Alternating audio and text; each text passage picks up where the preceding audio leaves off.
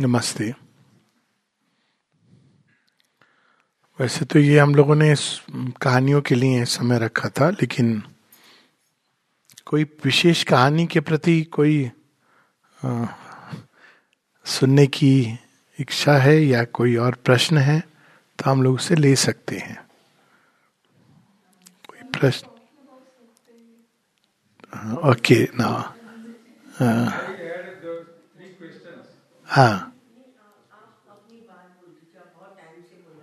हाँ आप बता दीजिए, फिर हम लोग स्टेप बाय हाँ ज़ीरो इन्फिनिटी आते वहाँ से हम प्रारंभ करके ऐसे चले जाएँगे। आप बताइए आप बताइए। हम्म। हाँ सत्य काम जाबाली। तो उस कहानी का एक बड़ा इंटरेस्टिंग साइड है। उसके बारे में कोई प्रश्न है या उस कहानी को मैं थोड़ा और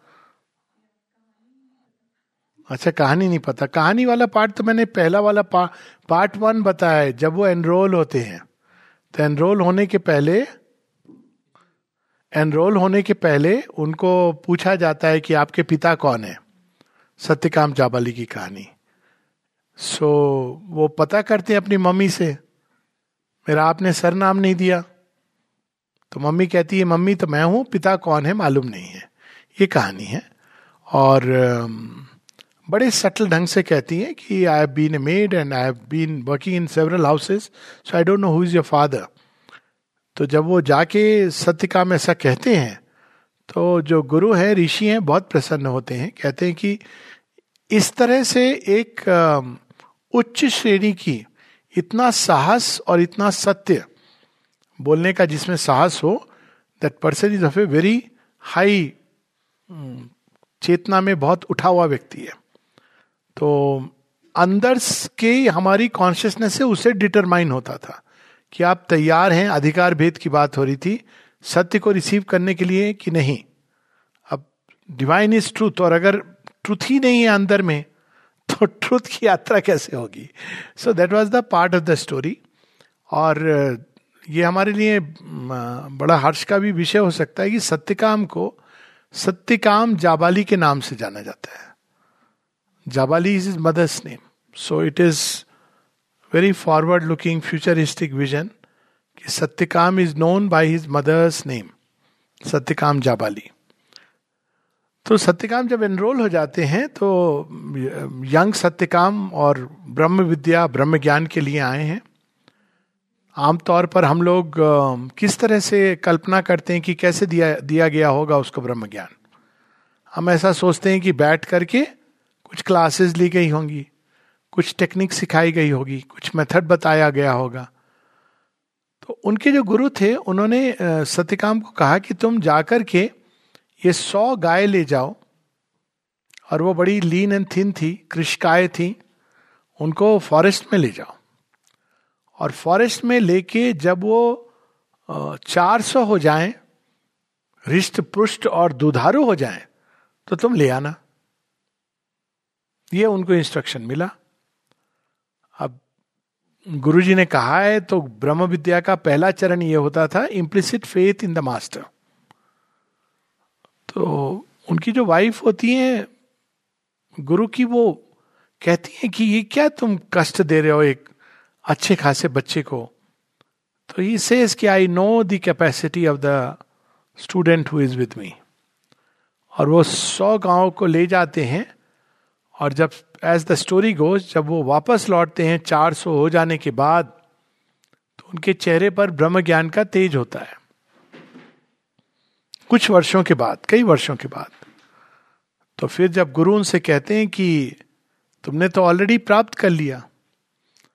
तो सत्यकाम कहते, नहीं, मुझे कुछ है जो अभी भी प्राप्त करना है, और वो लास्ट बिट में आपसे ही प्राप्त करूँगा।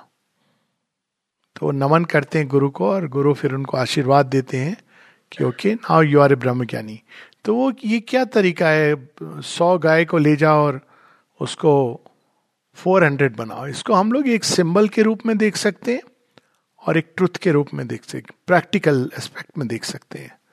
सिंबल के रूप में hundred lean thin cows basically cow गो शब्द जहाँ भी आता है, पूरे वैदिक लिटरेचर में, उसका अर्थ फ़िज़िकल काउ भी होता है और स्पिरिचुअल लाइट भी होता है। तो she is the mother of she is radiance गो गो मीन्स लाइट वहीं से शब्द आता है गुप्त गोप गोपाल सब उसी रूट से आते हैं। So cow is light Gomukh जहाँ से गंगा निकलती है। तो it's all about radiance so वो जो लाइट है, जो हमारे अंदर इतनी कृष्काय है you go and grow it कैसे you go in to the forest look after the cows and इस प्रकाश को बढ़ने दो। चौगुना। चौगुना क्यों? वाई फोर हंड्रेड ये क्या अजीब सी फिगर है? उस सौ को ही कह देते कि इसको रिस्पुष्ट करके ले आओ। तो वैदिक काल में इन फिगर्स का बड़ा interesting this to play ninety nine seven three ये बड़ी इंटरेस्टिंग फिगर्स हैं वैदिक काल में ट्वेल्व और उन्होंने इस पूरे संसार में नंबर्स के पैटर्न से भी समझा इस सृष्टि को। तो seven were the seven planes of consciousness hundred कैस, किस तरह से आता था? सेवन टाइम्स सेवन हर एक प्लेन के अंदर सारों सम, सारे समाये हुए मैटर के अंदर मैटर भी है प्राण जगत भी है मन तत्व भी है सुपरामेंटल विज्ञान में भी है आनंद भी है चित घन लोग भी है और सतलोक भी है। और वहीं सत के अंदर all of them including matter ये उनकी अंडरस्टैंडिंग थी। बड़ी अद्भुत है। So seven times seven is forty nine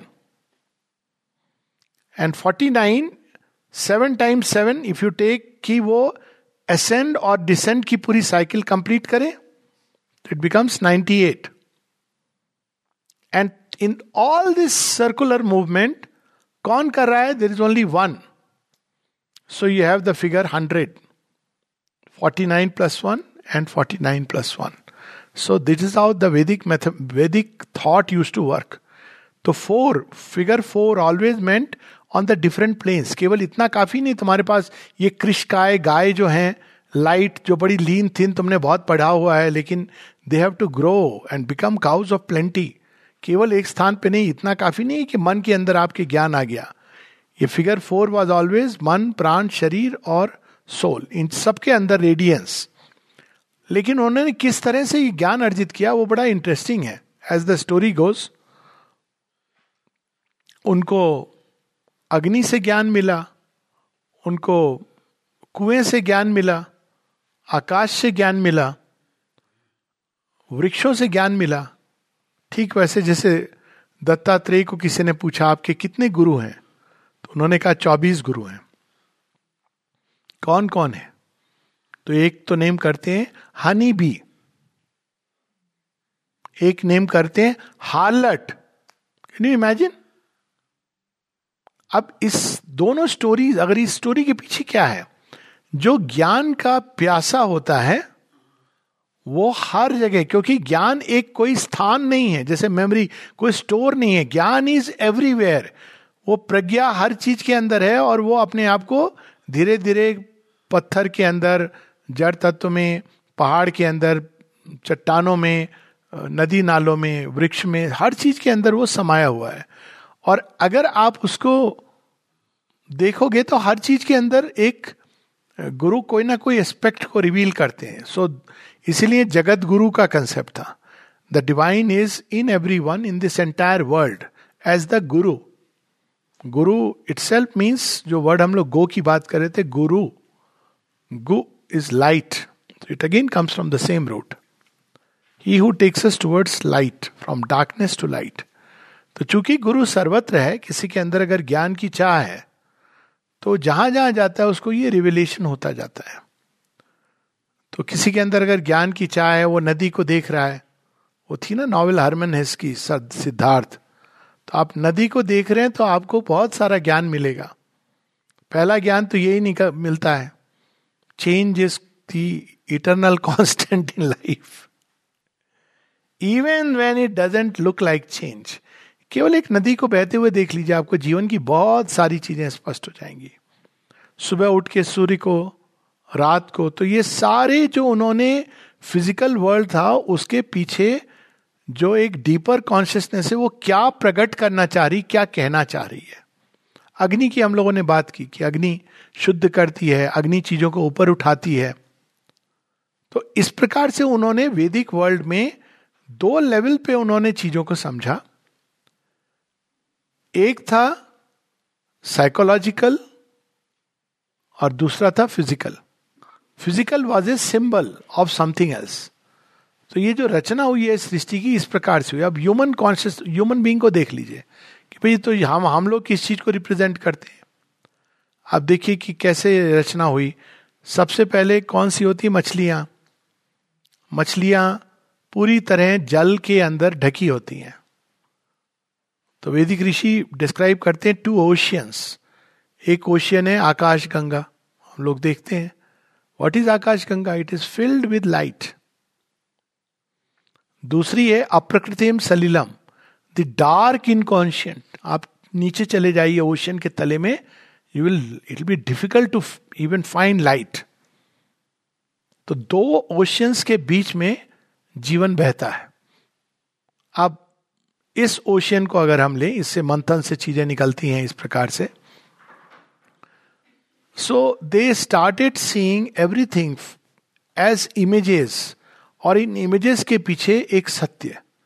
तो ओशियन के अंदर फ़िश है जो पूरी तरह ढकी हुई है। अब देखिए इससे कैसे प्रिंसिपल्स निकलते हैं जीवन के। प्रिंसिपल का मतलब है जीवन की प्रैक्टिकल एस्पेक्ट्स तो फ़िश ढकी हुई है पानी से। It's a sign of consciousness fully submerge in the inconscient तो वहाँ से जब निकलती है तो कौन आते हैं? मत्स्य अवतार ले जाते हैं उसको एक कदम ऊपर वो कहा पहुँचे? टर्टिल।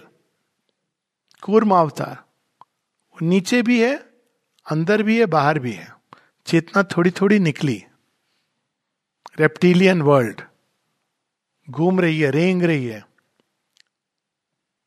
है ना? इसके बाद amphibian world then comes reptilian world सांप, जो बहुत तेज़ी से, उसमें जो खासकर कोबरा। अब कोबरा का एक नया रोल शुरू हुआ, वो शिव जी के गले में भी है, इधर भी। अब कोबरा क्या है? Cobra is if you look at it it's जब वे नेचर इज़ क्रिएटेड सिंबल वो टर्टिल बेचारा रेंग रहा है, नीचे से निकला, यहाँ निकला। अब उसके अंदर एक कॉन्शियसनेस की एक थोड़ी एक नई चीज़ प्रकट हुई है। सांप के अंदर, कोबरा के अंदर जो प्रोटोटाइप है, उसका जो अल्टीमेट किंग है, वो उसके अंदर क्या संभावना हुई है?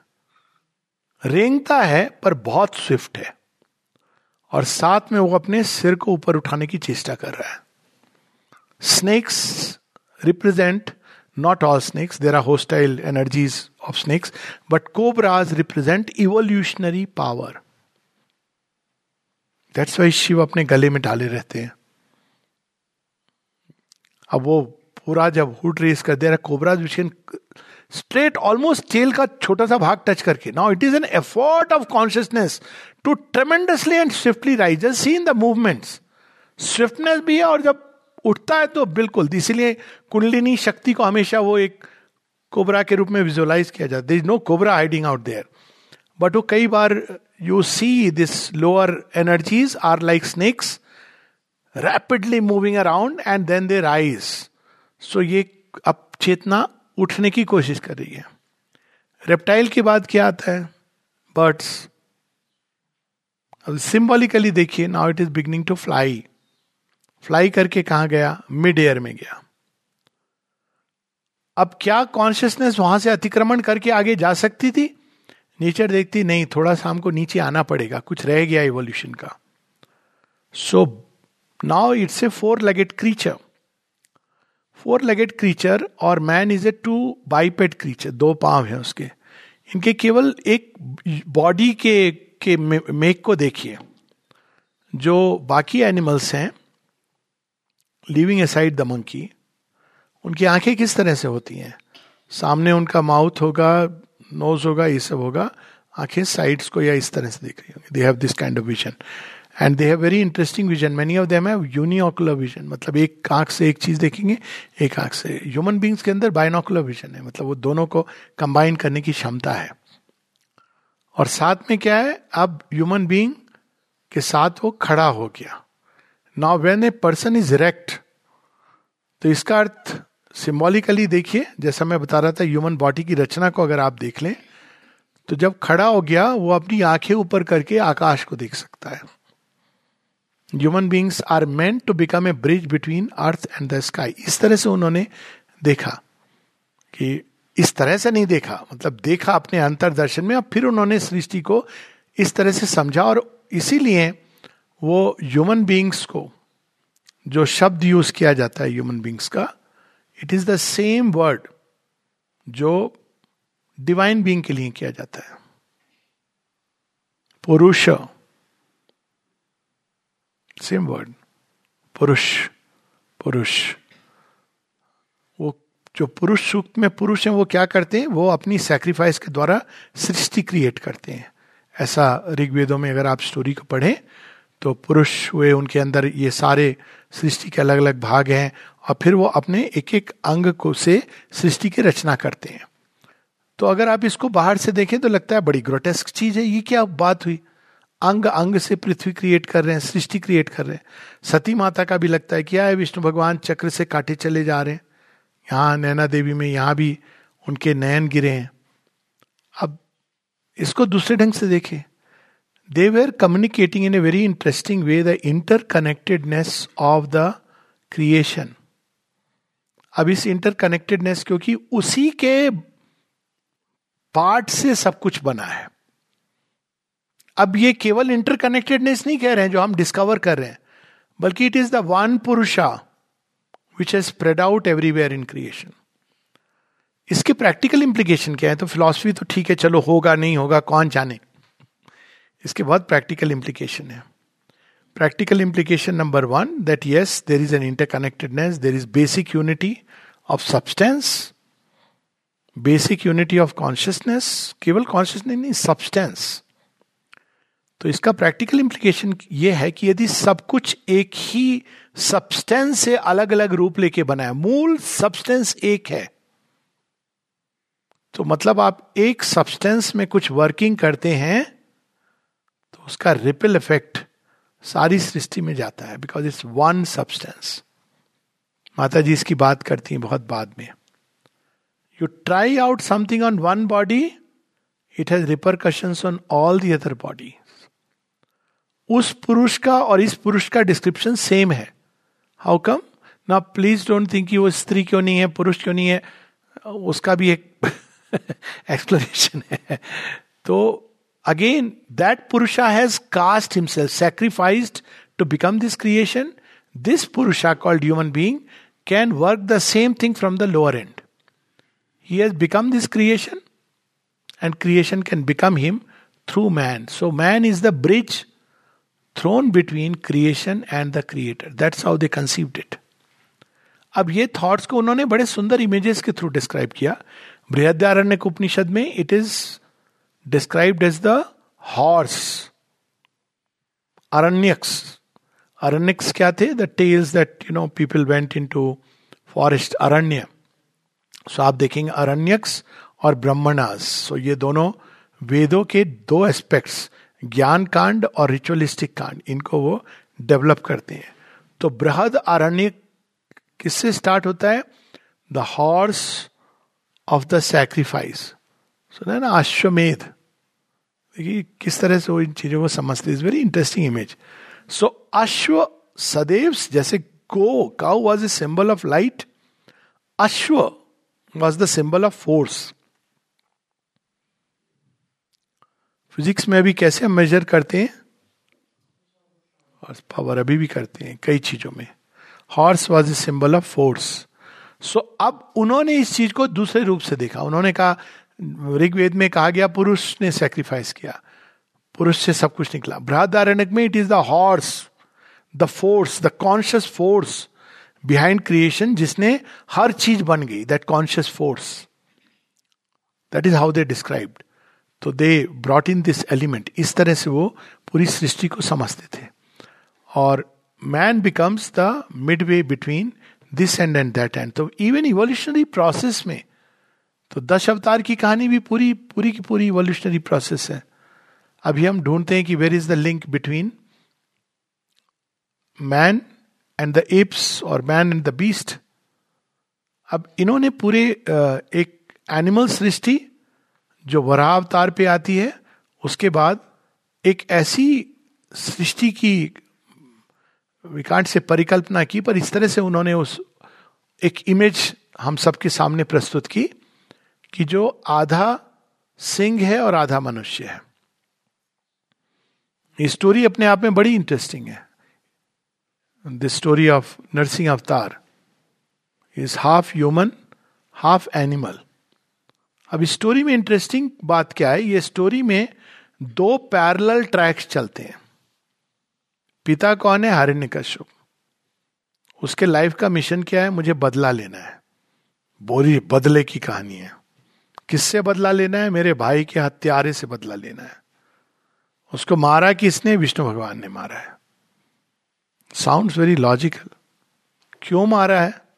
वो पूरी धरती को डुबो रहा था। बैक टू धरती को डूबने का अर्थ क्या हुआ? It is going back into that state जिससे वो इमर्ज कर रही है।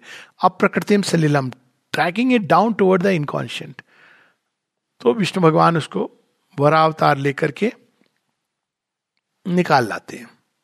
तो land animals are born you can't just submerge go evolution में रेट्रोग्रेशन नहीं है।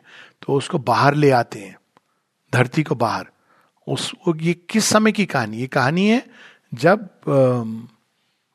लैंड uh, एनिमल्स अभी नहीं आए हैं तो ही ब्रिंग्स देम आउट अब वो हो गया वो चला गया हिरण्य हरण्य का शुभ अब ये सटल ये they use to mix these images occult truth spiritual truth physical truth all अब ये जो हिरण्य आग जो हिरण्य कश्यप की कहानी चल रही है ये भौतिक जगत की कहानी केवल नहीं है ये प्लेन पर हो रही है उसके रिपरकशन अर्थ पे हो रहे हैं। क्योंकि ये भूमि जो हम पृथ्वी पर देखते हैं they they described as seven earths ये एक अंतिम लास्ट प्रोटोटाइप है, ये फ़िज़िकल मैटर ग्रॉस मैटर और भी सूक्ष्म भूमि है, जिन पर अनेकों अनेकों तरह के क्रिएशन है। दिस इज़ द लास्ट इस लास्ट पर एक्सट्रीम एक्सपेरिमेंट हो रहा है। तो सूक्ष्म भूमि पर जो चीज़ें होती हैं, उसका स्पिल ओवर यहाँ होता है। और यहाँ पे जो होता है, उसका इफ़ेक्ट वहाँ पड़ता है। तो स्पिल ओवर का देखिए, एक स्टोरी है, ठीक हिरण्य कश्यप के पहले की, और वो स्टोरी कि देवता और असुर, वो किस चीज़ के ऊपर लड़ाई कर रहे हैं? अमृत के ऊपर। पहले तो दोस्त दोस्त खेलते हैं फ्रेंड फ्रेंड फिर एनिमी एनिमी खेलते हैं। और खेलने में क्या होता है, वो अमृत खींच रहे हैं। वो स्टोरी कई बार मैंने कही है तो I don't know whether I should repeat it और not one of my favourite stories is Sagar Manthan खींचते खींचते अमृत की कुछ बूंदे छलक जाती हैं। कहा गिरती हैं छलक कर? राहु के तो पहले आगे चले गए वो अपने। लेकिन अमृत की बूंदे छलक कर प्रयाग में गिरती हैं। Sangam that the place where Ganga Yamuna Saraswati join और वहाँ few drops of the nectar spilt from the rain of God falls there तो अब आपने प्रयाग को सीक्रेट बना दिया। अब देखिए ये प्रयाग जाने वालों को ये कुछ नहीं पता है लेना देना स्टोरीज से। उनको लगता है हम कुंभ मेले में नहा लिए, हम बस, हो गए। तो ये एक और there were people who just preserve truth उनका काम यही था। जैसे आप किताब छपती ना कहीं, आप पूछो ये किताब कहाँ छपी? उसमें लिखा होता है पब्लिशर सो एंड सो इस प्रेस में। But they don't know what the book is about तो इंडिया में ऐसे उन्होंने इस तरह से ये कल्चर को स्थापना की क्योंकि everybody is not ready for those profound truth वो सिमट के रह जाएगा। तो कुछ ऐसे, कुछ क्या मासेज ऐसी थी जो सत्य को केवल प्रिजर्व करती थी। और ऐसे लोग थे जो उसको डिकोड कर लेते थे। डिकोड करके वो उससे जो प्राप्त करना है, पा लेते थे। तो गंगा जमुना सरस्वती कौन है? ये तो रिवर्स है, हम सब जानते हैं। लेकिन ये rivers saw as the three nadis within us in the spinal cord Ganga शांत यमुना चंचल चपल सिंपैथेटिक एंड द पैरासिंपैथेटिक ये दो ही नर्वस सिस्टम होते हैं ना? ये दोनों तरफ़ सिंपैथेटिक क्या करता है?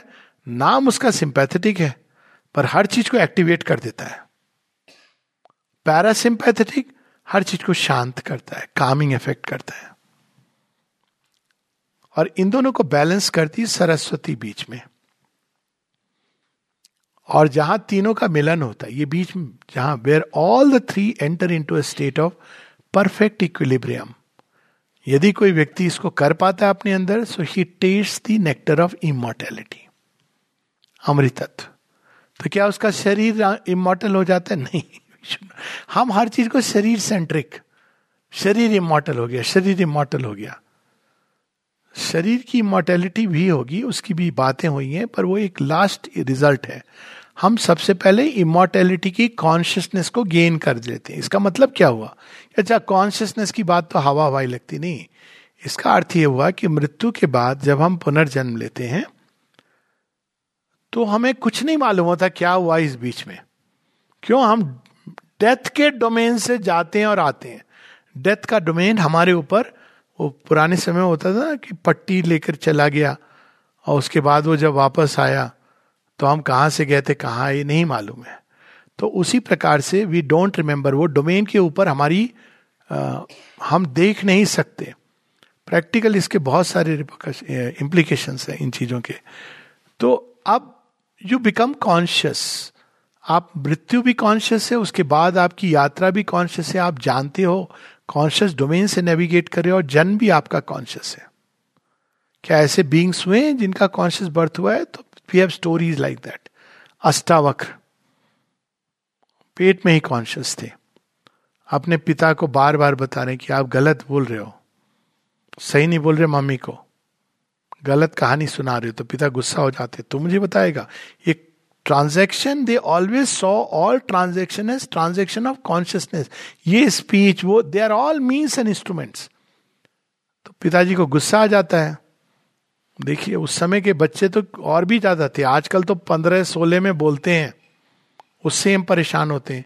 ये बच्चा तो गर्भ में ही था। उसने कह दिया, पापा यू आर रॉन्ग पापा को भी गुस्सा आ गया। पापा तो पापा है। टेढ़ा मेढ़ा हो जा। मुझे तो कहता है तो टेढ़े मेढ़े हो गए।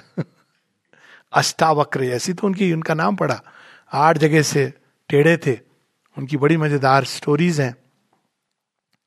सो so, ये सारी चीज़ों में उन्होंने ये they saw them all together so quest for immortality इसका जो स्पिल ओवर होता है। So that is how they saw it यानी ऊपर सटल प्लेन्स पे घटनाएँ हो रही हैं उनका रिपोकशन यहाँ पे हो रहा है। इसको तो हमने कंसिडरेशन में ही नहीं लिया था कभी। हमको तो लग रहा था केवल जो हो रहा है ये रशिया है, ये यूक्रेन है, ये अमेरिका है, ये यूरोप है, ये इंडिया है, यही हम सोच रहे थे। और सटल प्लेन के बींग्स केवल वहाँ घटनाएँ नहीं होती हैं, वो इन्फ्लुएंस करते हैं अर्थ को अर्थ इवोल्यूशन को। इंपैक्ट करते हैं। ऐसे देव गॉड लाइक बींग्स हैं, जो ह्यूमन इंस्ट्रूमेंट्स को यूज़ करते हैं और ऐसे आसुरिक बींग्स हैं जो ह्यूमन इंस्ट्रूमेंट्स को यूज़ करते हैं। That's how they saw this struggle तो उसी श्रृंखला में आते हैं हमारे हिरण्य कश्यप जी। हमारे नहीं हिरण्य कश्यप जी। तो वो डिक्लेयर कर देते हैं, विष्णु भगवान को कोई नहीं मानेगा। मैं ही भगवान हूँ। बड़ी तपस्या करते हैं। तपस्या, भगवान भी विवश होते हैं, तपस्या कर रहे हो। कहते हैं, मुझे अमर बना दो। कहते नहीं, अमरत्व का तरीका दूसरा है। तो वो कहते हैं कि ठीक है, मैं किसी कंडीशन से नहीं मरूं। ये भी नहीं, दिन नहीं, रात नहीं, अंदर नहीं, बाहर नहीं, अस्त्र नहीं, शस्त्र नहीं, मनुष्य नहीं देवता नहीं, पशु नहीं, सब बोल दिया उन्होंने। और भगवान अपने चेकलिस्ट में टिक टिक टिक टिक, देख लिया तूने सारी कंडीशन हाँ अब तक इन कंडीशंस में लोग मरते थे, मैंने सब टिक कर दी। ब्रह्मा जी पूछते हैं आरिश्योर लॉक कर दो मैं? हाँ। अब बड़े खुश हो गए हमें मरूँगा ही नहीं। सारा उन्होंने कंडीशन सेटिस्फाई कर ली। ठीक है। भगवान कहते हैं ठीक है God has a plan is backup plan is the original plan तो वो जब तपस्या कर रहे होते हो रहे, हो रहे होते हैं तो उनकी जो वाइफ होती है कयाधु उनका गर्भ में हिरण्य कश्यप की संतान पल रही होती है। अब कयादु कहती ये तो बस अपना लगे हुए अपने एम्बिशन की पूर्ति के लिए तपस्या कर रही कर रहे हैं। तो नारद जी भगवान कहते हैं now you start your work Narad ji वहाँ जाते हैं और उनको कहते हैं कि, बहन, बड़ी, आप बोर हो रही होगी। हाँ मैं तुम्हें हरी कथाएँ सुनाता हूँ। हाँ अच्छे समय आए मुनिवर। तो वो क्या करती हैं? वो कहानियाँ सुनती रहती हैं। अब देखिए, उनको पता नहीं है कि क्या हो रहा है पीछे। कहानियाँ सुनती रहती है, हरी कथाएँ। गर्भ में कौन है प्रहलाद? प्रहलाद पोषित हो रहा है हरी कथाओं से। It's it's a sad thing कि पीपल डोंट रिमेंबर का याद हो। अभी एक बुक जो मेरी आ रही इटर्नल फेमिनाइन सो उसमें कयादू की भी स्टोरी है but people don't know that there is a lady like that so अब ये तपस्या करके आते हैं उधर घर में। अच्छा है, उत्सव बन रहा है, प्रहलाद है, बड़े खुश होते हैं। सब शुरू हो जाता है, असुर राज अब आ गया दैत्य राज। हमारे घर में वंश आ गया तो ये सब करते रहते हैं और वो तो बचपन से वो हरी हरी उधर पेट में सुना है। अब इनको गुस्सा आता है, ये क्या कर रहा है तो? हरी हरी कौन है? भगवान है। बेटा, ऐसे नहीं बोलते भगवान तो मैं हूँ। कुछ लग रहा है मॉडर्न कंटेक्स्ट में?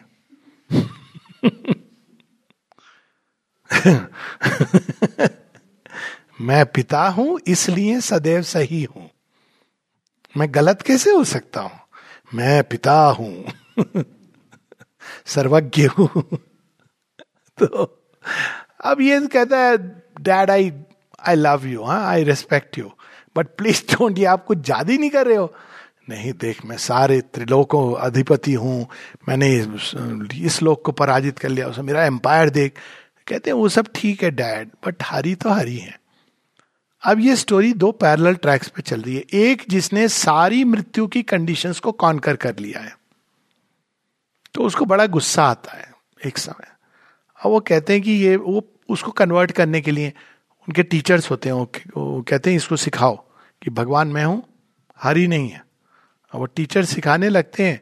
अब ये तो नेचुरली सरल, सहज ये, अब वो टीचर्स कन्वर्ट हो जाते हैं। तो जब बुलाते हैं कि क्या रिपोर्ट कार्ड है बताओ मेरा बच्चा बच्चा कैसा कर रहा है?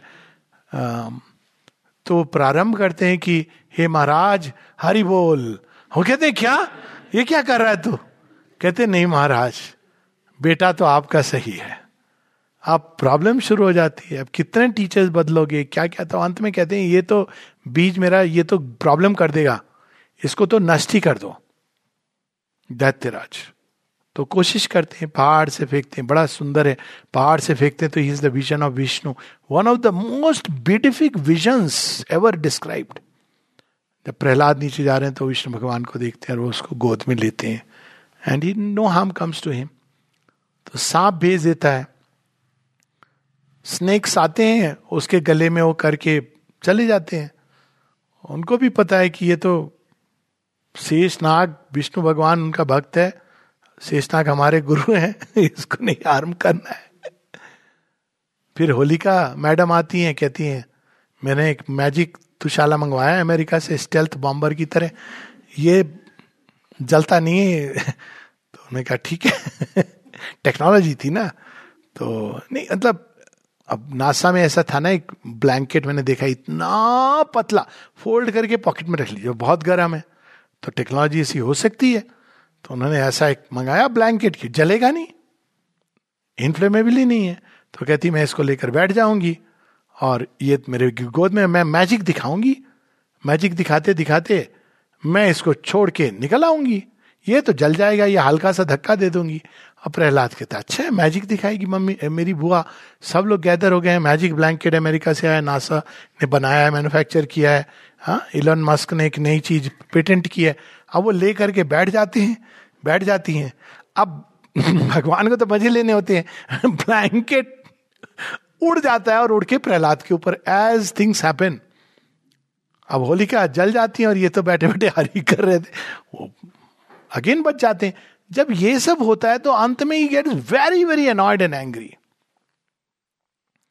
कहता है, मैं ही इसका कुछ करता हूँ।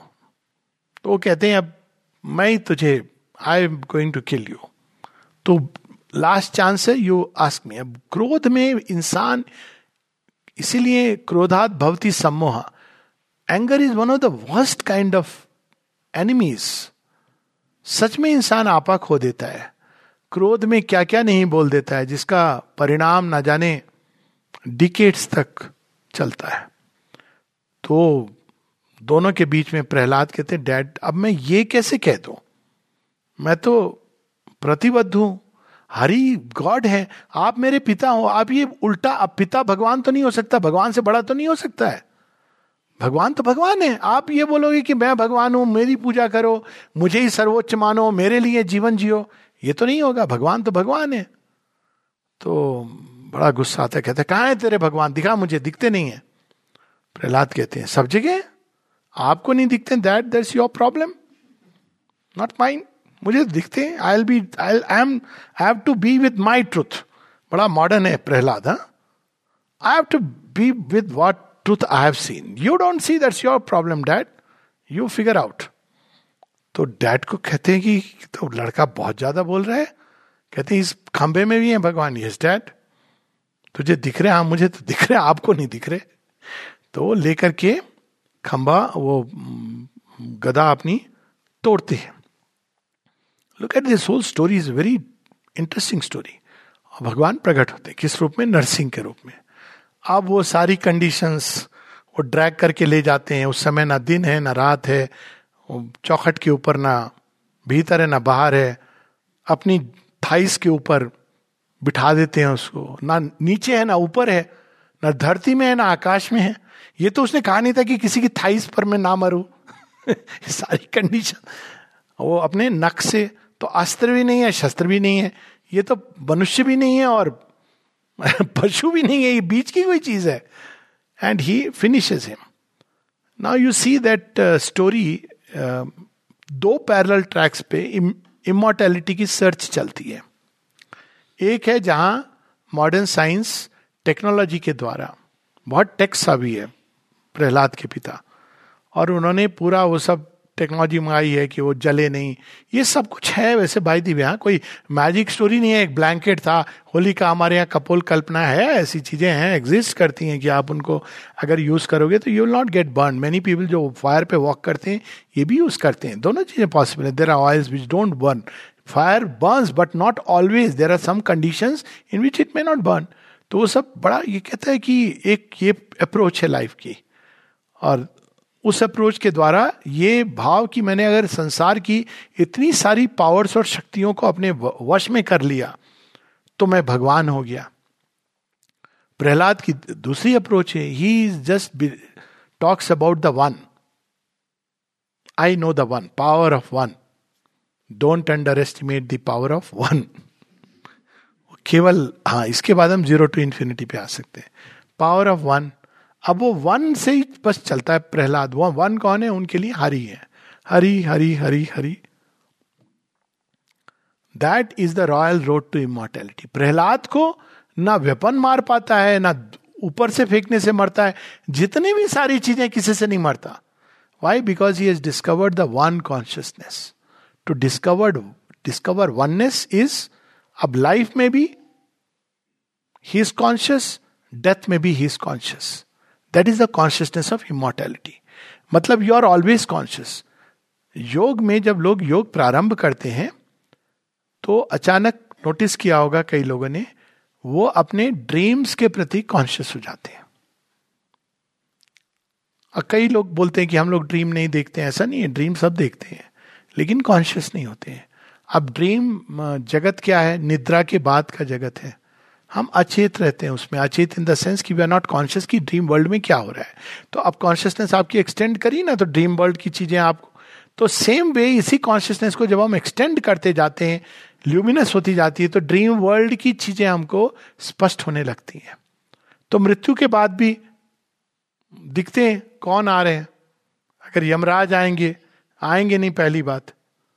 भगवान के भक्तों के पास नहीं आते, वो जिसकी भक्ति करते हैं, वो आते हैं। अब आप विष्णु भगवान के भक्त हैं तो वो भेजते हैं अपने अच्छे खासे वो विष्णु दूत आते हैं वो कहते हैं आप चलिए हमारे पास kindly come with me Shiv ji के भक्त हैं तो वो भेजते हैं अपने आ, उनके जो गण हैं वो आते हैं लेने के लिए। ये स्टोरी सभी में माँ के भक्त हैं माँ ने तो सीधा कहा है वो बर्ड आती angels nobody goes to death अब गलती से अगर आ जाए तो आप देखेंगे आप कहेंगे देखिए आप गलत एड्रेस पर आए मार्कंडे ने क्या किया था? यही किया था।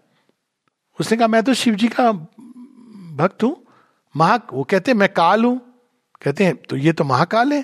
आप रॉन्ग एड्रेस पे आए और वो चले जाते हैं। ना this all the stories are revealing some very profound truth so Prahlad is a he is not a seeker for immortality but immortality comes to him by the way क्योंकि वो हरि भक्त है। And Hiranyakashyap is a seeker of immortality but वो केवल ego के आधार पर immortality create करना चाहता है, वो संभव नहीं है।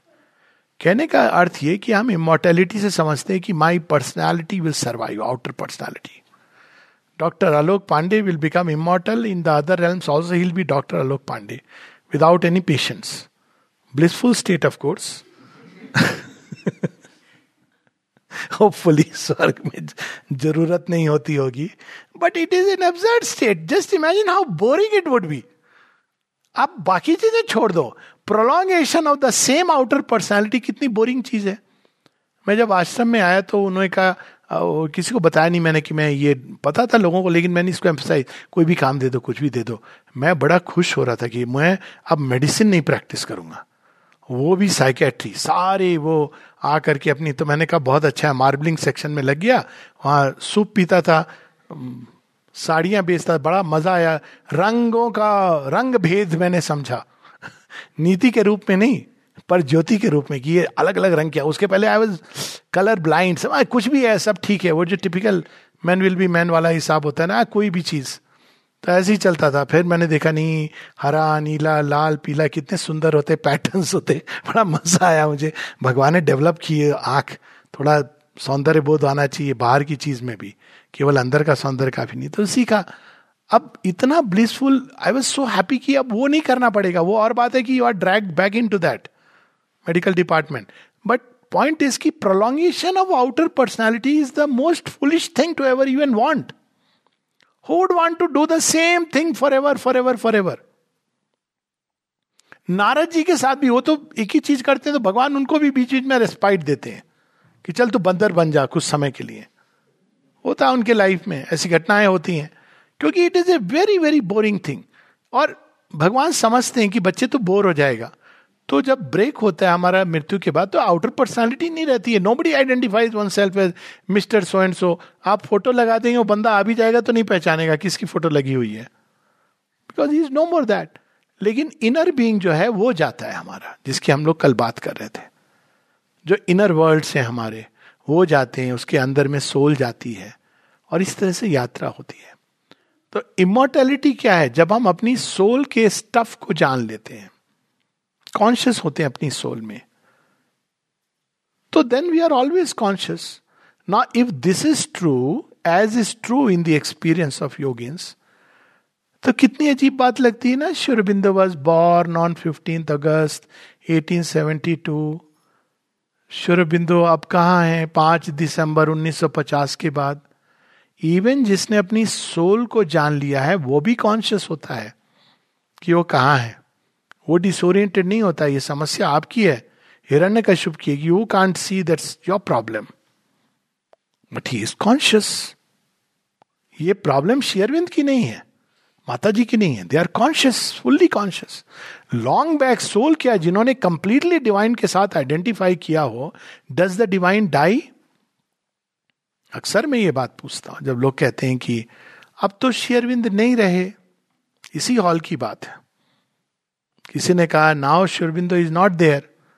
तो मैंने पूछा कि ये उत्तर इसका हम बाद में पूछे, देंगे। पहले, जिन जिन को ये विश्वास है कि कृष्ण मर गए, हाथ उठाएँ। आप पूछिए अपने हृदय पर हाथ रख के। इस Krishna no more even factually countless people after Shri Krishna physical departure continue to experience and rose to what heights so कोई तैयार नहीं है। कहा, नहीं, कृष्ण जी दंडित नहीं करेंगे। हृदय का सच बताइए। आपको देखिए, अजीब सा लगता है ना, धक्का लगता है। श्री कृष्ण नहीं रहे। ये हमारी भौतिक दृष्टि की सीमा है। Shri Aurobindo is no more. If Shri Aurobindo is no more none of us is any more ये की ना रियलिटी है। सो हरी हरी करते हुए वो सोल की कॉन्शियसनेस में रहते थे और फाउंड इमोर्टैलिटी अब देखिए स्टोरीज कितने सुंदर ढंग से इंटरवोवेन है हमारे फैब्रिक ऑफ़ सोसाइटी में। इसको हमने तो एक लोग थे जो इनको प्रिजर्व करते थे, कहानी सुनाते थे। हमने भी ऐसी पढ़ी, कल्याण में पढ़ी। गीता प्रेस गोरखपुर से आती थी। मम्मी पापा को भी पता थी। लेकिन वो इनका अर्थ नहीं जानते थे। ये भी फैक्ट है।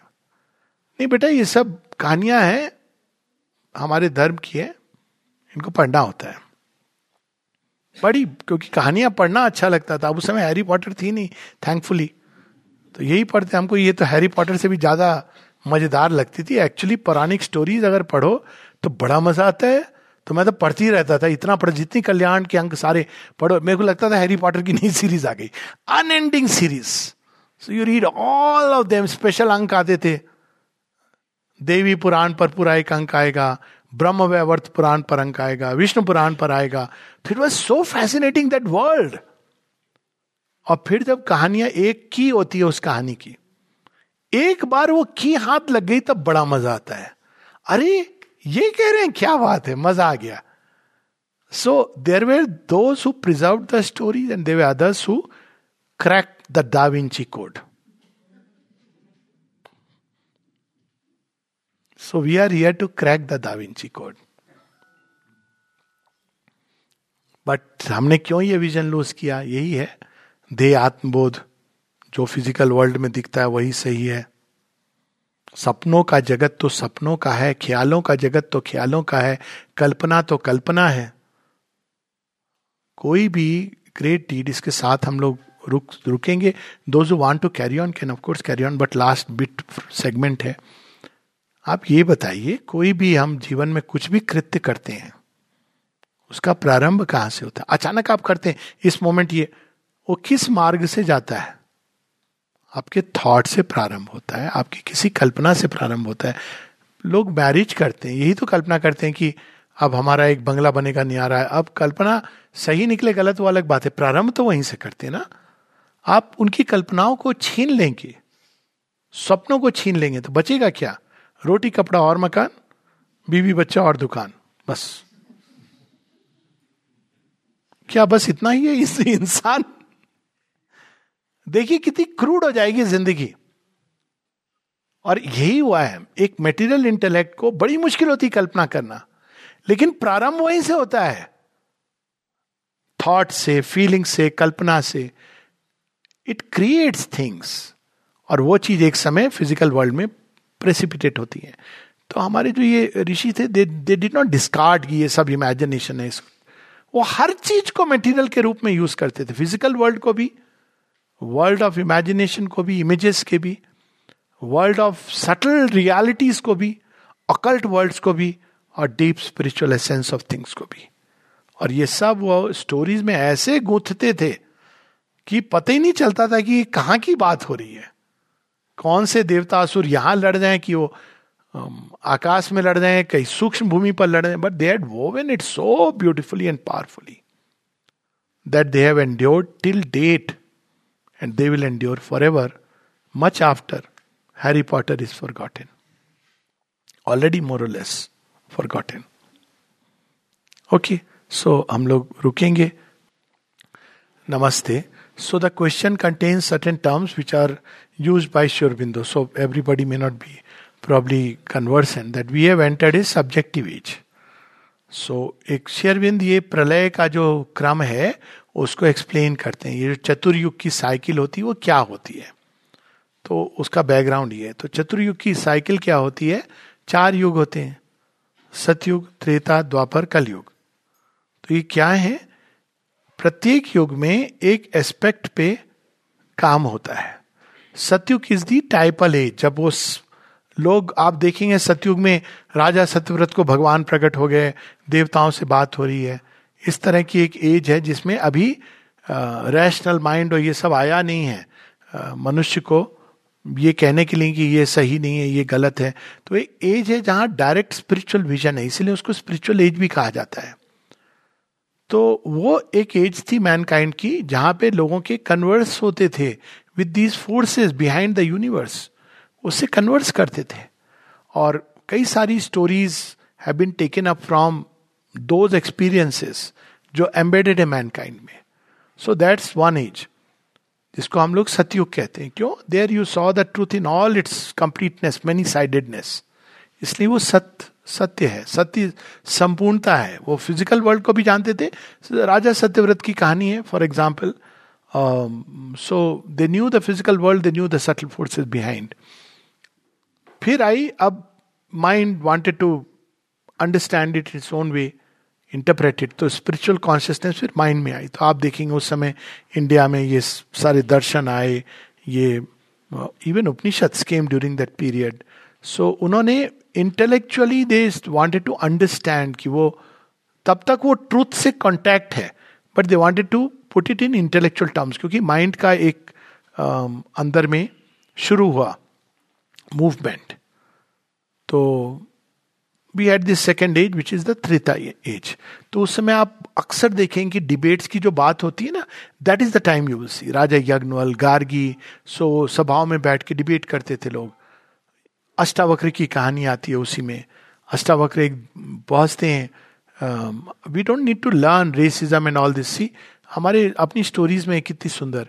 अष्टावक्र एक सभा में पहुँचते हैं, और सभा में पहुँचते हैं तो वो सब लोग उनके शरीर को देख के हँसते हैं। वो पहुँचे किस लिए? डिबेट के लिए पहुँचे तो अष्टावक्र भी हँसते हैं।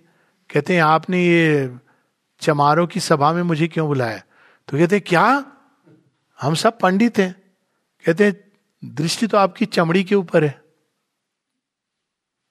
No better than a cobbler I am not I don't think I need to even sit here and discuss तो there are stories which reveal की इट इज़ अबाउट जो चमड़ी को ही देखता रहता है। उसी के साथ काम करता है, उसको कुछ और नहीं समझ आता। तो अब समझ आता है, अब इतना अभ्रंश होके अभी भी, वो एक चीज़ जब कहा जाता है ना किसी को कॉबलर हिंदी में तो it is considered an abuse it's not because cobbler के प्रोफेशन में कुछ गलत है it is because a person जो केवल चमड़ी को देखता है उसके अंदर देख नहीं पाता आप of course we we don't do it consciously and of course any abuse is bad it should not be there पर फ़र्क ये है कि जो केवल अब इसी सेंस में आप देखिए भारतवर्ष में सौ वर्ष पहले सवा सौ वर्ष पहले जो यूरोप से लोग आते थे उनको मालूम है क्या कहा जाता था? भविष्य पुराण में मेंशन भी है। कल की अवतार आएँगे तो इनसे हमको मुक्त करेंगे। उनका, उनको कहा जाता था म्लेच माँ आनंदमयी माँ, अगर कोई फॉरेनर आता था तो कुछ उनके डिसाइपल बने, नहीं तो कहती थी स्टे देयर दूर से दर्शन कर पाते थे। दे कुंड कम नियर क्यों? मलेच मलेच कहाँ आता है? मलिन। इच्छाएँ जिनकी हृदय में कलुष है, मन के अंदर कलुष है, जो नहाते नहीं तीन दिन तक, जैसे भी आप जस्टिफाई करो। ठंड है, नहीं नहाते हैं तीन दिन तक। भारतवर्ष में ये सब पे एनीथिंग सब पर कितना ज़ोर है कि भाई आप बाहर का आचार शुद्धि, विचार शुद्धि, व्यवहार शुद्धि, हम लोग शुद्धि में ही लगे रहते हैं। तो म्लेच sound very racist but better the e it's describing better than blacks and whites. Of course, one should not, but this is how it was understood. So ये नेक्स्ट एज आई जो एज में हम देखते हैं डिबेट्स असेंबलीज जहाँ पे ये बैठ करके उसकी बहुत सारी कहानियाँ and I don't want to get into it क्योंकि वो एक लंबा चैप्टर हो जाएगा। उसी युग में आते हैं राम। और राम सारे डिबेट्स की पराकाष्ठा है। राम ने कोई डिबेट्स राम का एक जो वंडरफुल डिबेट होता है, एक परशुराम के साथ होता है, एक रावण के साथ होता है, एक बाली के साथ होता है। बाली राम को कहते हैं, आप तो समदर्शी हैं, धर्मनिष्ठ हैं, पेड़ से छिप के पीछे से मुझे क्यों मारा? मैं वैरी सुग्रीव पियारा, मुझे आपने डिस्कार्ड कर इक्वालिटी कहाँ है आपकी? सुग्रीव को आपने ज़्यादा प्यार निभाया और पीछे से छिप के मारा। तो ये कोई धर्म है? आप कहते हैं कि आप बड़े धर्म प्रवृत्त हो। तो राम प्रारंभ करते हैं बताना। Rama does engage in debates no very interesting that's a very wonderful piece जब राम प्रारंभ तो वहाँ से करते हैं कि हे बाली, सारे जीवन तो अधर्म से जिया, तुझे धर्म कैसे समझाऊ मैं? And then he explains what is dharma कितने सारे धर्म थे जो उस एक एक्ट में निभा रहे थे। That's a story which I may just get in too far and deep so again resisting because question relates to age but we can take it up so वो सेकेंड एज है? English में भी है gold age silver age then comes bronze age bronze like steel की तरह bronze is the heroic age of mankind उसमें वही सत्य प्राण तत्व पर आ जाता है लाइफ के लेवल पर आता है। तो हीरोइक एज में वहाँ ट्रोजन वार होता है इंडिया सारे जो Mahabharata war it's the age of the great war Ram Ravan के वार को महाभारत इस तरह की चीज़ नहीं कहते हैं। दो उसमें वार हैं। But Mahabharata is Mahabharata.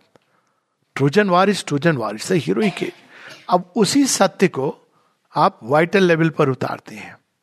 Higher level पर जो आपने देखा कि आसुरिक और देवी शक्तियाँ कार्य कर रही हैं, अब वो ह्यूमन लेवल पर आ गई।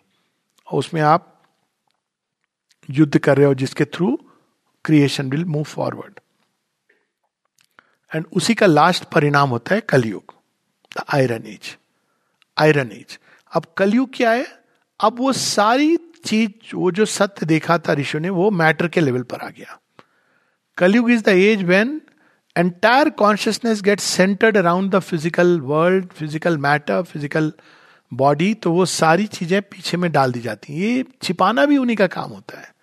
So can't really blame anyone so उस समय जब चतुर्युग में कलयुग आता है तो इंडिया को भगवान धीरे धीरे धीरे करके छीन कर देते क्यों? अगर इंडिया अपना रहेगा, अपने स्प्लेंडर में तो कलयुग आएगा ही नहीं। समस्या ये है। ये शेरविंद के का वाक्य है। योगा एंड इट्स ऑब्जेक्ट में for every age divine chooses a country so for this age it is India and but whenever the reign of Kali comes God depresses India क्योंकि इंडिया के पास वो लाइट है वो काम ही नहीं करने देगी तो कलयुग में आप हार्ड कोर मैटर के अंदर काम करते हैं। बहुत सारे सत्य निकलते हैं। बहुत अच्छी बात है। The fact is that people have discovered fantastic things through the search of matter फिर जब मैटर के एक्सट्रीम एंड पे पहुँच जाते, कहते अब रास्ता नहीं मिल रहा। अब तो हम घूमते जा रहे हैं इसी सर्किल में तो नया सत्युग आता है, जिसकी बात मनन कर रहे थे कि सब्जेक्टिव एज अब एक नई एज जिसमें अब हम रिकवर कर रहे हैं। वो सारे ट्रूथ गायब नहीं हुए कहीं। अब उनकी रिकवरी हो रही है। वो सब भगवान ने, जैसे कोई कार बनती है ना, ये पार्ट इंजन कहीं और बना, ये बना लास्ट में उसका बॉडी बना, अब उस सबको आप रीअसेंबल कर रहे हैं। तो इस रिकवरी के साथ हम देखेंगे as rightly you are saying कि अब हम ये पौराणिक स्टोरीज जो हमको लगती थी जस्ट पचास साल पहले की कपोल कल्पित कहानियाँ हैं, हम उनमें इंटरेस्ट लेना शुरू करेंगे। बहुत इंटरेस्टिंग बात है ये ग्लैड यू पॉइंटेड आउट इन कहानियों में भी देखो इंटरेस्ट लेना किसने शुरू किया? Not the Indians first Indians केवल प्रिजर्व कर रहे थे। वेस्टर्न वर्ल्ड, उसने क्या इंटरेस्ट लेके उसको क्या किया? कंप्लीटली एक डिस्टॉर्टेड फॉर्म दिया। You see school of religious studies Jeffrey Kripal Kripal and Wendy Doniger ऐसी सी कहानियाँ पकड़ के निकाली हैं जो इंडियंस में नहीं पढ़ी होंगी। उन सबको ट्विस्ट क्या दिया? एक ही एंगल वो कहते ना, सारी सोच एक ही है। तो यहाँ भी उन्होंने इसी को देखा, उसी को देखा। प्रजनन क्रिया के आगे उनको देखना बड़ा मुश्किल था। वो सृष्टि के आदि प्रजनन को नहीं देख पा रहे थे। वो केवल एक मानवीय प्रजनन क्रिया और कहानी। जैसे as if the Vedic rishi obsessed only with these things तो मैंने तो खैर बहुत कुछ लिखा है इस पर सो बहुत एक डिटेल चीज़ है। But later on we see that now world over people are taking interest in these stories क्यों? क्योंकि हैरी पॉटर भी बड़ा फ़ेमस हो गई हो गई वो। अब क्या हुआ इन सब चीज़ों ने? हैरी पॉटर ने ड्रग काउंटर कल्चर मूवमेंट ने। काउंटर कल्चर भगवान का खेल देखिए। काउंटर कल्चर मूवमेंट जो शुरू हुआ अमेरिका में उसका क्या था? ये जो रिवोल्ट की बात हो रही थी। We want no education famous song था ना उस समय का। We don't want standardize format human beings सब एक जैसे हैं। पिंक फ्लॉइड या so we want no education तो उन्होंने ये प्रारंभ हुआ मूवमेंट इस तरह का एंग्विश ये तोड़ डालो ये जगत जो मॉडर्निज्म पोस्ट मॉडर्निज्म सारा जो लिटरेचर आया कि we don't want to live in this so called rational analytical world जिसने एकदम सब तरफ़ से हमको जकड़ा हुआ है mechanical scientific industrialize age so they broke free they broke free through revolt they broke free through music they broke free through drugs they broke free through hippie movements हमारी जो मर्ज़ी, हम पहनेंगे, जैसे रहेंगे, आपको क्या? They broke free through as a kind of individualism उसके अंदर में एक पीड़ा थी सबकी एंग्विश थी कि हम स्टैंडर्ड फॉर्मेट में नहीं रहेंगे। अब हो गया वो वहाँ पे, वो स्प्रेड हुआ, वो वेव सब जगह, हर जगह वो अपने अपने ढंग से आया। भारतवर्ष में भी, भारतवर्ष में इसने एक अलग रूप लिया। It is not about drugs and all in India drugs आते हैं, वो एक अलग चीज़ है and drugs are never a good thing because वो लोअर वाइटल वो ब्रेक फ्री करते हैं हम फ़िज़िकल वर्ल्ड से, लेकिन into the lower vital dark dangerous world most of the time India में इसने ये रूप लिया कि बच्चे कहते, नहीं, आप हमें बताइए, ये जो आप बता रहे हैं कहानी, इसके पीछे इसका क्या मतलब है? We don't want to believe ना it is a very good thing it is part of the recovery Sri Aurobindo एक जगह पूरी उनकी राइटिंग है the brain of India and original thinking तो कहते हैं कि हम इसको रिकवर कैसे करेंगे? हमारे ऋषियों के पास कितनी अधिक मेधा शक्ति और क्रिएटिविटी थी? तो हम इसको रिकवर करेंगे तो कैसे करेंगे? शेरविंद कहते हैं for a moment we have to take the same road by which we lost it lost कैसे किया हमने? धीरे धीरे करके वी वेर सिंपल बिलीव किया, देखा दर्शन। सो अब वो कहते हैं we have to start questioning everything but he reminds us don't question only कि इंडिया में इंडियन लिटरेचर में क्या है? Question equally the European authority question everything question is the first step towards finding an answer question ही नहीं है तो फिर answer क्या है? और वो चीज़ हम बहुत क्लियरली देख रहे हैं कि यूथ के अंदर ये प्रश्न है जिनके उत्तर उनको चाहिए। और केवल ये नहीं कर, करके चले अथॉरिटी की नहीं हमारे शास्त्रों में लिखा है ये नहीं चलेगा। हमारे पुरखों ने बताया है। या ऐसे फैंटेस्टिक आंसर कि उस समय की साइंस इतनी बड़ी थी वो एक बहुत सेकेंडरी चीज़ है। That's not what it is about कि हमारी साइंस इतनी डेवलप थी। ओके दैट्स वन पार्ट कि हम लोग ट्रांसप्लांट भी करते थे जिसके थ्रू वो थी जो तीन बच्चे हुए विदुर और बाकी दोनों कौन थे? हाँ पांडव धृतराष्ट्र और विदुर, ये सब अब उसको टेक्नोलॉजिकली इवन वो जो सौ पुत्र हुए, उसको भी टेस्ट ट्यूब टेक्नोलॉजी ना you that's not important that the least he technology वो इंपॉर्टेंट नहीं है टेक्नोलॉजी हर एक युग में रही है, बड़ी बड़ी फैंटेस्टिक टेक्नोलॉजी रही है रिकवर होगी बट उनकी मानसिकता क्या थी, सोच कैसी थी, वो कैसे जीवन को अनुभव करते थे? किस तरह से वो देखते थे चीज़ों को। और अब आप देखिए, उसका परिणाम ये है कि वे चीज़ें जिनको हम सब्जेक्टिव कह के नकार देते थे। अब हम उसको रेलम ऑफ़ एक्सेप्टेंस में ले आए हैं।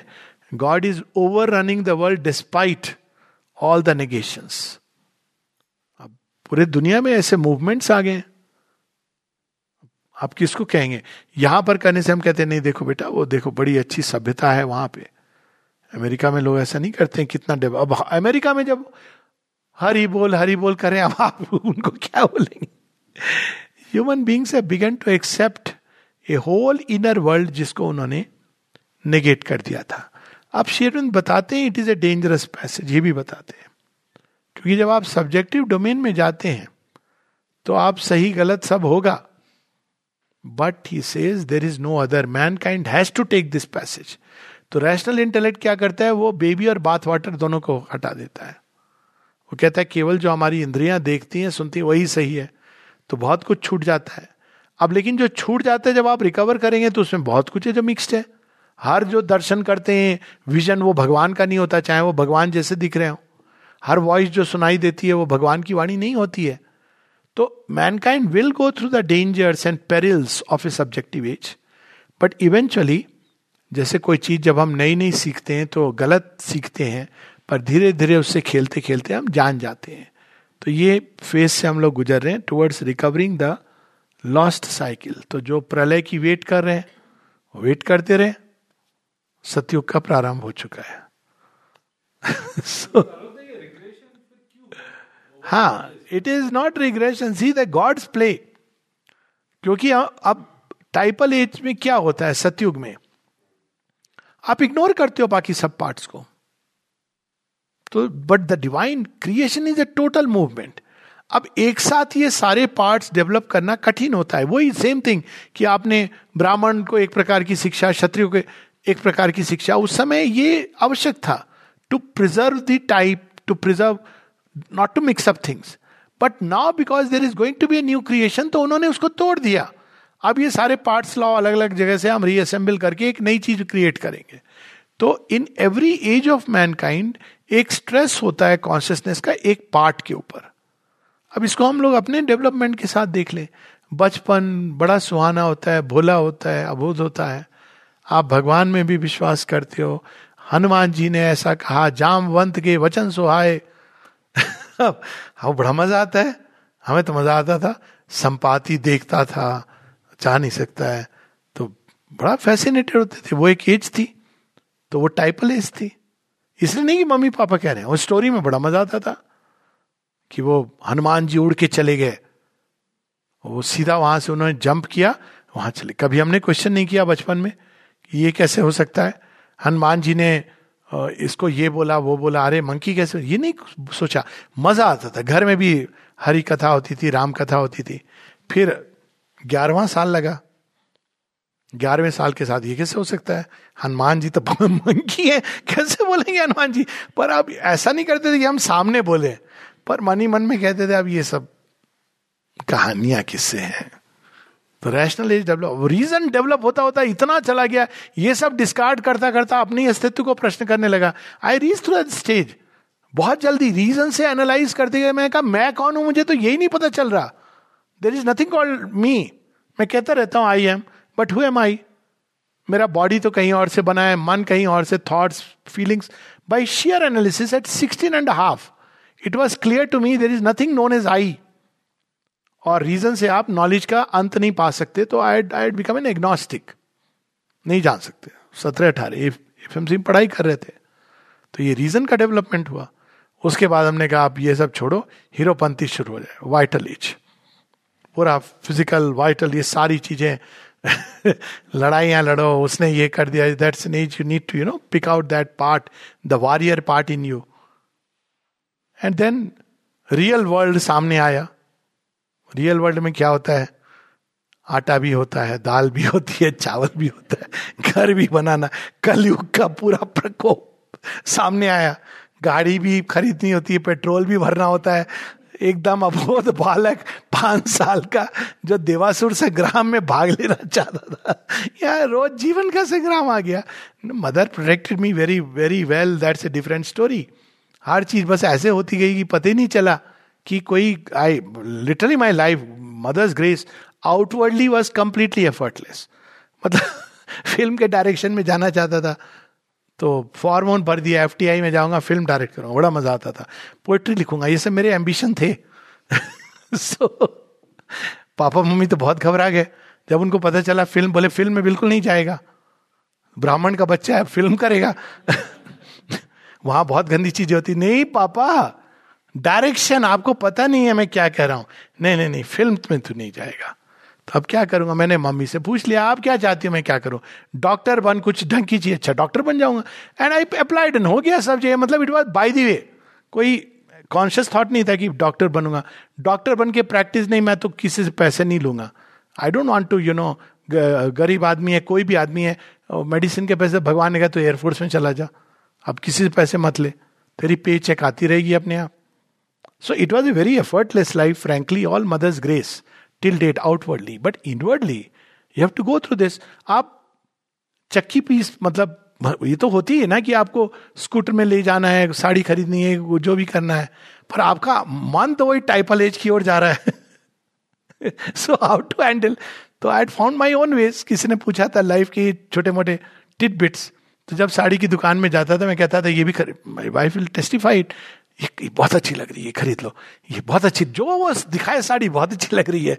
तो she said you are on which side मैंने कहा I am still on my side मुझे ये बाज़ार में ज़्यादा देर नहीं बैठ सकता हूँ। तो वो जो बंदा था, वो कहता है सर, आपको तो कंसेशन मिलना चाहिए।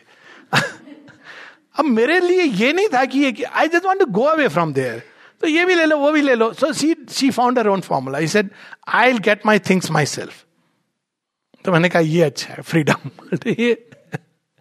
so they was a very nice division of labour I will think you do the rest so मेरी क्रिएटिविटी राइटिंग अब इंटरेस्ट भी नहीं था, क्या खाना बन रहा है, नहीं बन रहा है, ठीक है। एनी वे माँ ने वो भी प्रोवाइड किया एक्सेलेंट सब तरह की cuisine so it was so fantastic that way but वो याद याद तो वही बचपन की टाइपल ही जाती थी। हनुमान जी थे कि नहीं थे? कृष्ण जी ने छोड़ा नहीं। बचपन में कृष्ण जी को चिपटा के सोता था।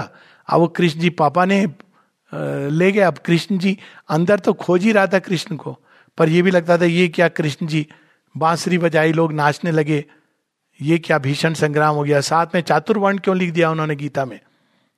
I don't believe in caste system साथ में ये क्यों लिख दिया? हम तो आ सर्व पापे माम एकम शरणम रजा ये तो इगोइस्टिक स्टेटमेंट है। अब बाद में पता चला, आई तो एक वे ऑफ़ सेइंग है। It is the meaning you put into the word I ये बाद में पता चला कि अब वो जब आई कह रहे हैं, लेकिन वो हम मेरा वाला आई नहीं है, वो कृष्ण जी का सुपर कॉन्शियस वाला आई है।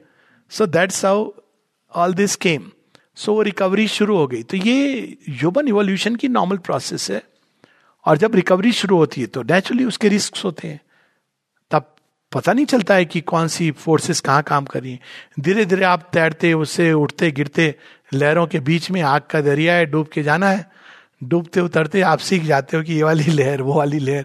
और ये भी सीख जाते हो कि कैसी भी लहर हो आप you can master it because you learn the ropes yoga is like that you learn the ropes because you have to go through all the aspects of life तो टाइपल एज शुरू हो गई है।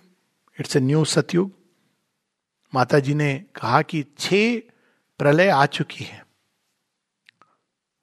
माता जी ने छह कैसे कहा? अब आई सेज पाँच आई सेज तो कंफर्म्ड है। Perhaps there was a six scientist very close to that कि छह बार। अब वो, अब मोटी बूंदे पड़ती हैं और जलमग्न हो जाती इसका अर्थ यही है कि जलमग्न अपने नेसेंट स्टेज में चली जाती है। लेकिन उसका, जो कुछ गेन हुआ था जस्ट लाइक एक इंडिविजुअल डेथ होती है तो सब नहीं लूज होता है। एसेंस हमेशा बचा रहता है। तो जो एसेंस था, उसको अपने अंदर श्री कृष्ण धारण कर लेते हैं according to Bhagavata Purana if you see but there are different Purana describe differently उनके अंदर चला जाता है, सारा एसेंस और वो अपना आराम से लीफ के ऊपर फ्लोट कर रहे हैं, उस पानी के ऊपर वही बचे हुए हैं।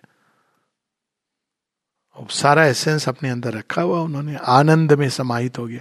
अब जब वो एसेंस बाहर आएगा तो we move on to the next level so ये चतुर्युग सेम ऐसे इट्स नॉट कोलिव का बैल।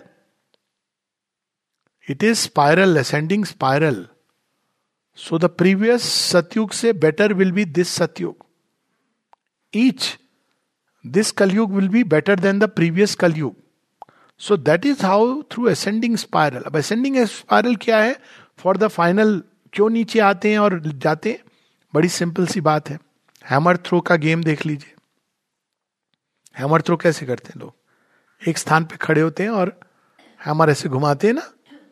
आप कोई देखेगा अगर उसको रियल टाइम में कैप्चर करे स्लो मोशन कैमरा में। और उसको पता नहीं क्या होने वाला है। तो वो क्या कहेगा? हैमर आगे गई। अरे, पीछे आ गई। फिर कहेगा, आगे चली गई, हमारा अभी देखो, जाएगी। फिर पीछे आ गई। क्या हो रहा है उसमें? Momentum is being gained for the final throw last में, अरे अरे, ये तो कहाँ चली जा रही है? तो ये सिक्स स्पायरल जो है they are efforts to take the creation toward the perfection intended ये सेवेंथ है। और माता जी कहती हैं the seventh creation the is no falling back this is the rocket launcher which will launch it into the ultimate space और इसका symbolic ये भी है कि स्पेस एज का प्रारंभ होना ग्रेविटी को एस्केप करना all these are science that you know we have entered that stage where human conscious will go beyond this hard grip जहाँ उसको बार बार आना पड़ता था। तो सेवेंथ क्रिएशन में देर इज़ नो प्रलय। तो अगर हम वेट कर कि भाई पानी की बूंदें इतनी कब बरसेंगी कि जलमग्न हो गया, कई सारी जगह हो गई सिटी लाइफ मर्ज थोड़ा एक सिंबॉलिक छोटा मोटा हो गया। सबसे बड़ा प्रलय तो पिछले सेंचुरी में हुआ। दो वार जब ह्यूमन कॉन्शियसनेस एकदम सबमर्ज हो गई थी। In the densest darkness that is what pralaya is all the values of a civilisation are completely destroyed और हम देखते हैं कि वो दो वार्स में हो गया। फिफ्टीज के बाद ये सारा मूवमेंट शुरू हुआ सिक्सटीज में, जब सुपरामेंटल मैनिफेस्टेशन होता है। साथ ही आप देखिए counter culture movement space age yoga becoming a popular name women freedom ये सब एक समय कैसे शुरू होते हैं? Very clearly a new age has started लेकिन थोड़ा बहुत pull back is a tendency it's not like is smooth thing every Satyuga has a mini Kalyuga every Kalyuga has periods when it is like Satyuga so that is a known thing तो बीच बीच में हम देखेंगे छोटी मोटी ये चीज़ें। But the worst is over now there is ascension अब इसमें केवल एक चीज़ है जिसके साथ वी विल क्लोज माँ ने बड़े स्पष्ट रूप से कहा है कि अब इस एसेंशन में धीरे धीरे whole humanity is not going to ascend en bloc so they will be few will be like pioneers they will move towards that then there be a humanity जो उतना एफर्ट तो नहीं कर सकती है। लेकिन उसके अंदर एक गुडविल है, उसके अंदर एक हाँ एक अच्छी मनुष्यता तो होनी चाहिए सुपरमैन का हमको नहीं पता। पर एक अच्छा मनुष्य बनना चाहिए। ये है ना, एक ह्यूमैनिटी ये तो विद इन ह्यूमन रेल में है। तो जो एक्सट्रीम एक्सपेरिमेंट के लिए तैयार हैं, वो are ready to sacrifice everything to go through all the hardships that are necessary with this complete faith in that vision उनके लिए माँ ने आश्रम बना दिया। ट्राइड कंप्लीट कॉन्सेक्रेशन और जो who want believe in a higher humanity higher mode of living और विल बना दिया। कम उसको भी principle is same that's why she said is the cradle of the superman cradle higher humanity फिर और भी ह्यूमैनिटी है, जो इससे कनेक्टेड है। और अभी आश्रम आप केवल एक फ़िज़िकल स्पेस में तो कन्फाइंड नहीं है, जो कनेक्टेड हो गई world over centres individuals so सब इंटरकनेक्ट हो गए, किसी न किसी तरह से। और वो भी अब साथ में हो। लिए so man and superman beginning to become one but there is a section of humanity which is either animal kind और विच इज़ परवर्टेड काइंड उनका क्या होगा? तो माने कहा है जो एनिमल टाइप की ह्यूमैनिटी आप बहुत सारे देखेंगे। पांडिचेरी में आप भी देखेंगे आसपास घूमते हुए। उनको आके केवल photoshoot let's have they are all busy with that and that humanity will integrate with the animal consciousness और जो परवर्स काइंड है that will collapse and be absorb back and Mother says that's an aborted attempt at humanity अब larger scale पे जब आप सोचते हो तो भगवान और नेचर तो ऐसे देखते ना, वो ये नहीं कि ये ह्यूमन बींग वो ह्यूमन बींग हम ह्यूमन सेंट्रिक विजन है हमारा। एंथ्रोपोसेंट्रिक तो हम चाहते हैं, भाई, हर व्यक्ति बच जाए, हर व्यक्ति ये अच्छा हो जाए. पर from the divine point of view there is a work that is taking place there is a manifestation वो होगा। So there is a humanity which will collapse back and be because it is not ready either which way it is only resisting the light but it will be allowed to resist still ये जो बाकी humanity it becomes ready to receive तो वो काम कर रहे हैं unknowingly unconsciously and they will come a time when it will collapse back into they are instruments of hostile forces वो आगे बढ़ना कोई चाहता है, भगवान की ओर उनको रोक रहे हैं। भगवान मतलब नॉट लाइक like भगवान भगवान but I mean you get what I mean so grow करना चाह रहे हैं कॉन्शियसनेस में। तो वो उनको रोकते हैं ऑब्स्ट्रक्ट करते हैं। At one point this humanity would have served its purpose and it will collapse तो उस चॉइस के जंक्चर पे अभी हम खड़े हैं।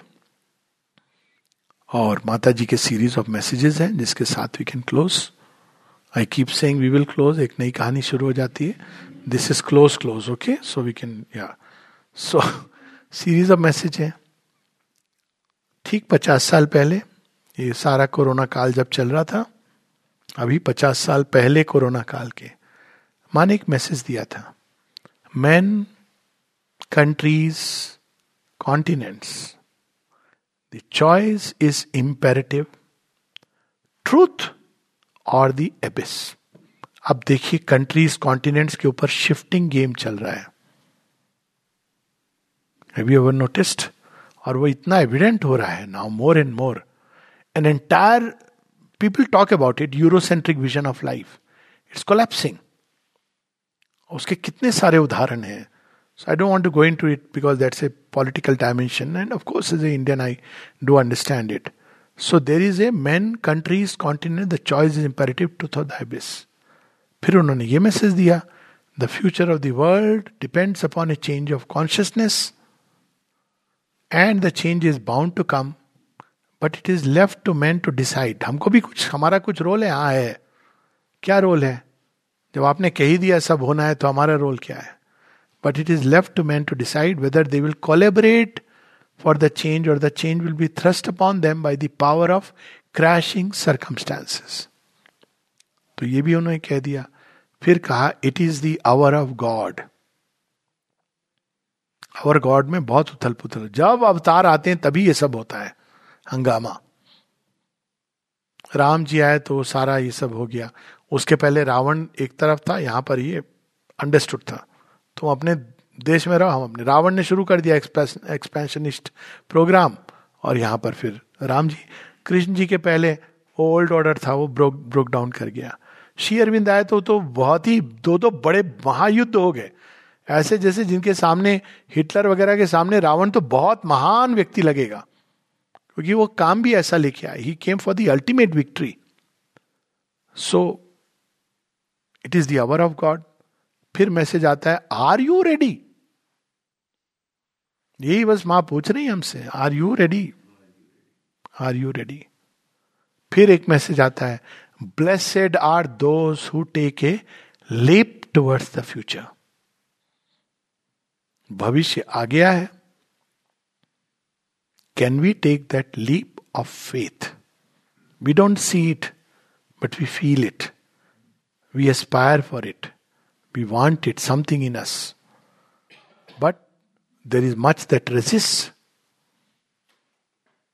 तो can we despite all these resistances take the leap toward the future की ओके देखा जाएगा let's put all our eggs in the basket of the future